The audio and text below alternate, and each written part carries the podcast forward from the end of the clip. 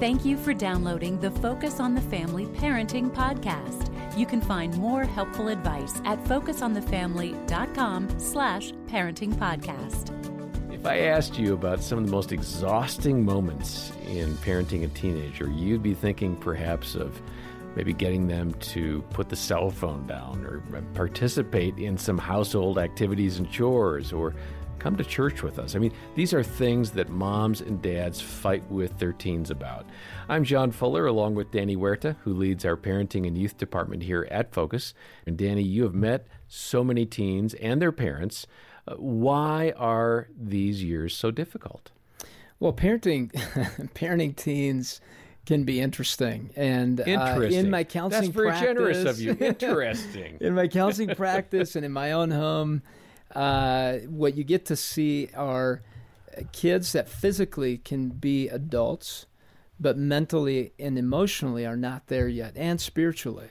They're in, they're in a growth process, yet in their perception, they're thinking, hey, I'm invincible. I want to take risks because that's a natural, normal thing in their brain. I can just, I can conquer this. I know this. Their new knowledge is coming their way in um, in large amounts, and so they think they've got it. And uh, I, it, what the other part that's interesting here is that kids uh, in their teen years shift towards more immaturity than they had before in the Yeah. early teen years, and uh, their uh, their melatonin doesn't kick in till around midnight or one in the morning, so they're not. Tired. I've tired. noticed that, yes. they're not tired. So that design, I'll have to ask God about that one as to why that is. But it must uh, it, mu- it must serve a, a very important purpose. And so when we tell our kids, "Hey, you need to go to bed around nine or 10, they're going, "What?" I, I still You're have a lot of energy. unreasonable, I still- Dad. I still have more Yeah. more in there, you know. And so it really it's been it's been a rich experience for me, and I think it brings a lot of insecurities out in parents. Oh, yeah. because you, you're challenged in the moment. Now you're saying, "Am I a bad parent? Look at my my teenager's doing this." You self blame if your teenager makes a, a poor decision. This is really about you engaging in relationship coaching well, managing your own insecurities. So make sure you have a support system. Mm.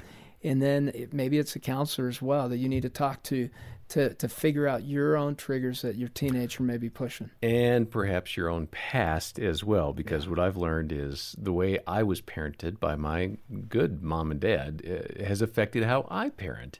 And sometimes that isn't exactly the most helpful for what my kids have needed uh, in the teen years.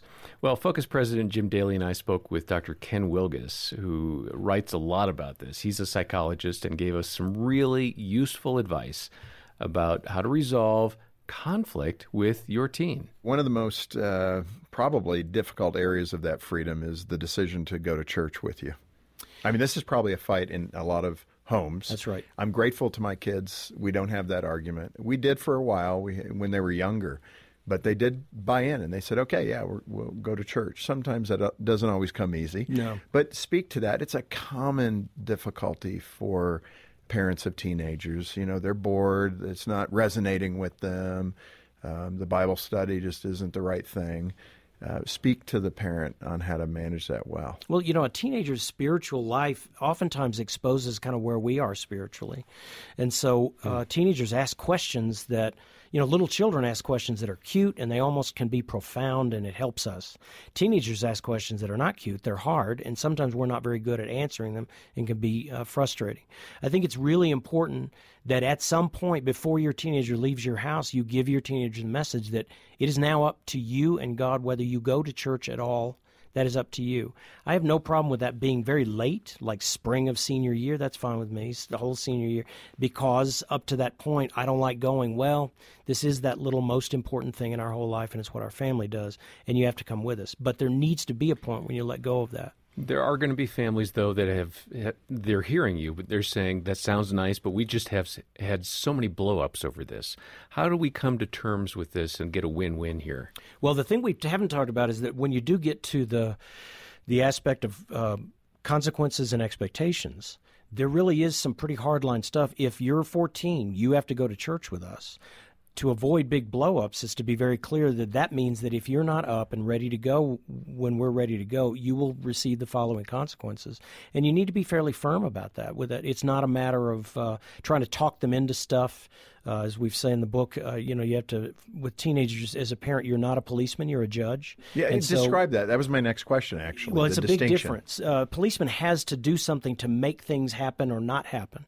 A judge sits back and just makes sure that he or she is really clear on this is the law that's being broken and this is the consequence that's got to happen. The power that parents really have over teenagers is the fact that they own everything your teenager has. The clothes they're wearing right now, the computer that grandmom gave them is yours. Or as I like to say to that eighth grader that, oh, they can't take it from me. I always like to say, really.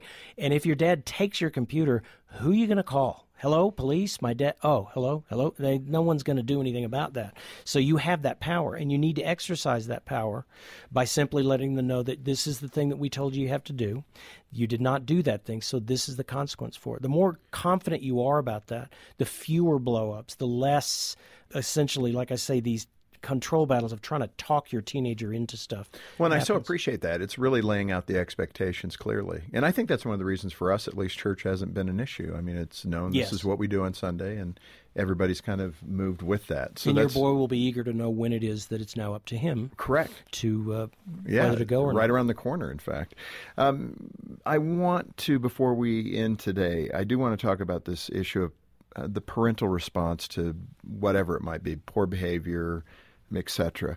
And the way that parents sometimes because we, you know, it pushes our buttons and we end up in a bad place, uh, bursting out in anger or yelling.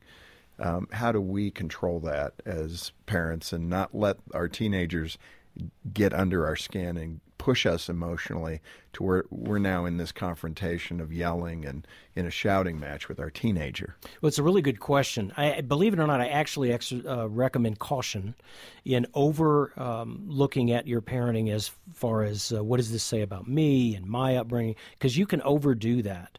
The point you want to look at is when you're in conflict with yourself. Like I keep blowing up about this thing, I keep getting upset, and that's the times you really need to ask, what is this doing within me? And most of the time, very often, what it's doing is that the thing that your kid is struggling with is something you didn't handle yourself very well either. The most common example I've had is that research tells us that if I'm talking to parents of an ADD kid, then there's a good chance that one or both of these parents are also ADD. What research didn't tell me is that you can tell which parent is ADD very often. It's the one that doesn't believe in this whole ADD thing, and I just think they're lazy and blah blah blah. And you find out that he actually, it's very often he uh, overcame those same features by being really hard on himself mm. and shaming himself, which is a way to get past uh, attention deficit disorder. One example, but it's also at a very high cost emotionally. Mm. The thing in your children that you lose your most patience with, that's the thing that probably says something about a battle that you're having within yourself. Yeah. So, Danny, there are so many flashpoints for parents with teens. How do we prevent? I mean, is, is it possible to prevent all blowups with our teens? No, no, okay. that, that's an impossible task. Now there are kids that have silent blowups, right? So Good they point. they're peacemakers. They don't want to ruffle any feathers, and they're silent but deadly, right? In that sense that they they can really fester and have passive aggressive type of blowups that you may not see in the blowup sense that you might see in a strong-willed child. So keep that in mind. And really, it's a it really boils down to the relationship and conversation that you have with each of your children and knowing them, listening to them well, knowing what their interests are, who has yeah. God created your teen to be. Yeah, how are they wired? How are they wired? And also noticing the, the gift of observation or the power of observation is huge for parents. Observe the nonverbals in your teen. They may say one thing, but if you slow down enough, you'll see something else potentially hmm. in your child's face and their mannerisms, their decision making. Be observant as a parent and then ask the question Hey, I, I've noticed this. Can you tell me a little bit more about that? I noticed that, I mean, I had one recently with my son I noticed a, a shift in his emotional uh, countenance, emotional countenance on his, on his face, and I said, "Alex, what what really is going on? I want I want to know. I care about you. Can we go talk? Because I noticed your face shifted a yeah. little bit." And huh. he said, "Dad."